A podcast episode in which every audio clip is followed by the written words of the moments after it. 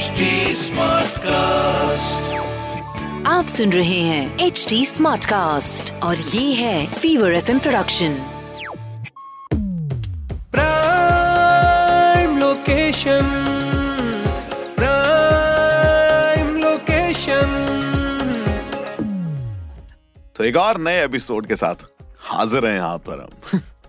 जी हाँ एक और नया पॉडकास्ट प्राइम लोकेशन आप सुन रहे हैं। मेरा नाम है वैभव और जब भी आप प्राइम लोकेशन सुनते ना आई आई डेफिनेटली होप कि आपको वो सारी इंफॉर्मेशन वो सारी जानकारी मिलती होगी जिसको आप कहीं ना कहीं क्रेव करते हैं कि यार, ये कैसे होता है? मतलब अगर मैं ये जानना चाहता हूँ तो उसके लिए मैं कहाँ जाऊँ? This is the right platform right जी हाँ मेरा नाम है वैभव और आप सुन रहे हैं प्राइम लोकेशन सबसे पहले यार, एक छोटी सी बात से शुरू करना चाहेंगे कि इंडिया में रियल एस्टेट सबसे ज़्यादा नुकसान उन लोगों को देता है या फिर उन लोगों को उठाना पड़ता है रियल एस्टेट के अंदर। जो लोग रियल एस्टेट की जो एडवाइस होती है ना, वो प्रोफेशनल्स की जगह कहाँ जाते हैं? अपने रिश्तेदारों के पास जाते हैं, अपने दोस्तों यारों के पास जाते हैं। एंड किसी महान इंसान ने बड़ी खास चीज़ कही है कि if you think hiring a professional is expensive wait till you hire an amateur right तो इसी नोट के साथ प्राइम लोकेशन की शुरुआत करते हैं, क्योंकि ये वो शो है जो आपको आपके घर खरीदने में या फिर कोई प्रॉपर्टी खरीदने में पूरा सहायक बनता है। इन शॉर्ट आपके सपनों को पूरा करने में आपकी मदद करता है। लेकिन इन सारी चीज़ों से पहले, चलिए जरा देखते हैं कि आज के शो में आपको क्या क्या मिलने वाला है। देखो, सबसे पहले अगर हम बात करें तो कुछ टर्म्स ऐसे हैं जो आप तक पहुँचेंगे हमारी रियल एस्टेट की डिक्शनरी के थ्रू जी हाँ जैसे फिट आउट्स का जो मतलब होता है, वो आखिरकार क्या होता है? हाँ? दूसरा, जब हम देखेंगे कि यार, लोग कहते हैं रियल एस्टेट के अंदर आज के टाइम में कोई अपॉर्चुनिटी नहीं है। अब ये सच है, मिथ है will you know get to know about this in our segment myth buster और, अगर आप सोच रहे हो कि यार मेंटेनेंस चार्जेस पे करके आप फूल बन रहे हैं तो मैं कहता हूँ कि यार, उनको पे करके आप कैसे फूल प्रूफ बन सकते हैं? ये बताएँगे in our fool proof story लेकिन सबसे पहले शुरुआत करते हैं हम हमारे उस सेगमेंट से जहाँ पर आपको छोटे छोटे वर्ड्स के बड़े बड़े मीनिंग पता चलते हैं।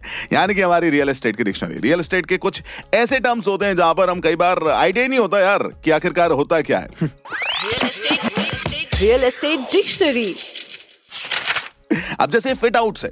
फिट आउट्स ना आपने कई बार देखा होगा बिल बोर्ड्स पे लिखा हुआ देखा होगा या फिर आपने कई ब्रोशर्स में पढ़ा होगा। इवन ऑनलाइन भी आप देख सकते हैं जब एडवर्टीजमेंट सामने आते हैं कि यार ये फिट आउट्स आखिरकार होता क्या है। तो आज हमारी रियल एस्टेट की डिक्शनरी के हिसाब से हम इसका मतलब निकाल कर लाते हैं। और जब आप फिट आउट्स के बारे में जानने की कोशिश करते हैं तो ये होता है interior permanent furnishing.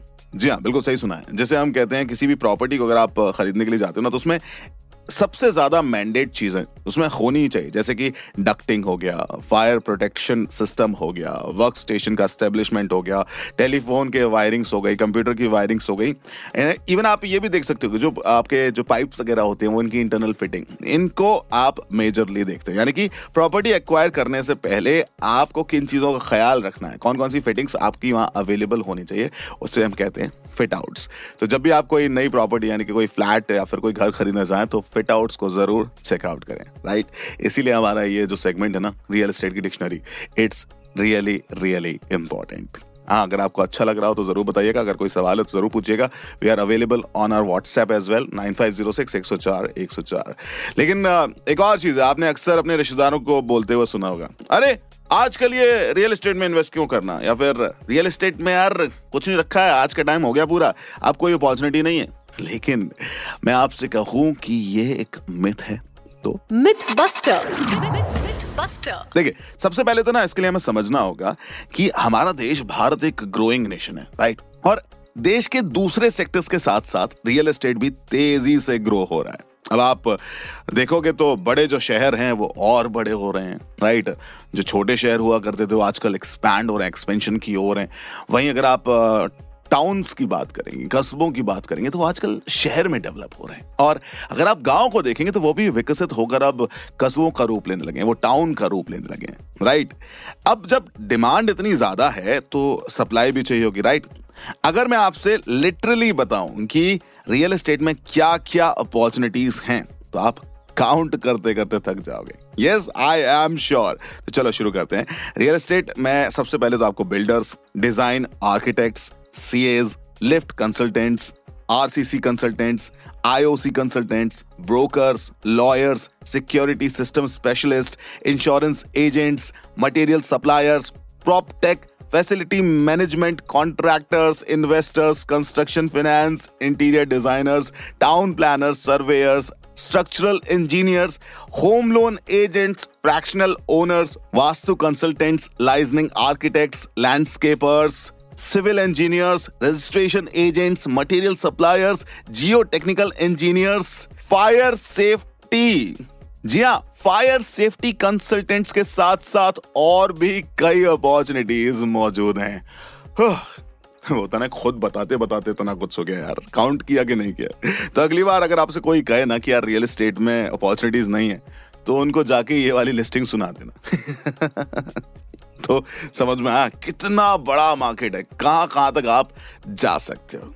Exactly exactly. अब बढ़ते हैं आगे, वो हमारे जो मेंटेनेंस वाली बात थी ना कि यार मेंटेनेंस पे करना पड़ता है। अब आप इन शॉर्ट देखेंगे, किसी भी कंक्रीट स्ट्रक्चर की जो लाइफ साइकिल की बात करें तो वो मान लीजिए लगभग सत्तर साल की होती है। अब एक बिल्डर तो करीब पाँच साल में अपनी प्रॉपर्टी बिल्ड करके, बेच करके निकल जाता है।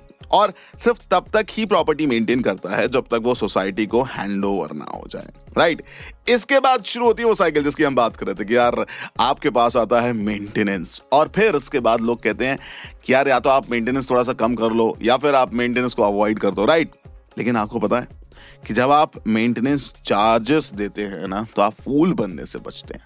कैसे? चलिए, जानते हैं हमारी फूल प्रूफ स्टोरी के अंदर।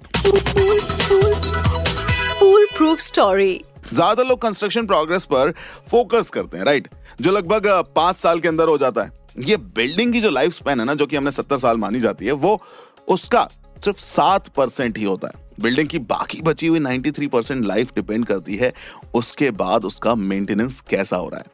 इन इन शॉर्ट अगर आप एग्ज़ाम्पल देखेंगे, अगर आप अपनी सिटी के फ़ेमस लैंडमार्क्स को देखेंगे रियल स्टेट प्रोजेक्ट्स को देखेंगे तो आपको नज़र आएगा कि यार ये इतने सुंदर आज इसलिए बने हुए हैं क्योंकि इनका कंस्ट्रक्शन के बाद मेंटेनेंस बहुत इंपॉर्टेंट हो जाता है और उनको बहुत अच्छे से मेंटेन करके रखा हुआ है। इसीलिए ज़रूरी हो जाता है कि पहले बिल्डर और उसके बाद में सोसाइटी राइट फैसिलिटी मैनेजमेंट को प्रॉपर्टी मेंटेन करने के लिए अपॉइंट करे। Exactly exactly. अब आप देखेंगे तो annual maintenance charges and annual property tax आपकी प्रॉपर्टी की कॉस्ट का वन परसेंट होता है। यस yes, यकीन मानिए आपकी प्रॉपर्टी के मेंटेनेंस की वजह से आपके फ्लैट की रीसेल वैल्यू बढ़ जाती है।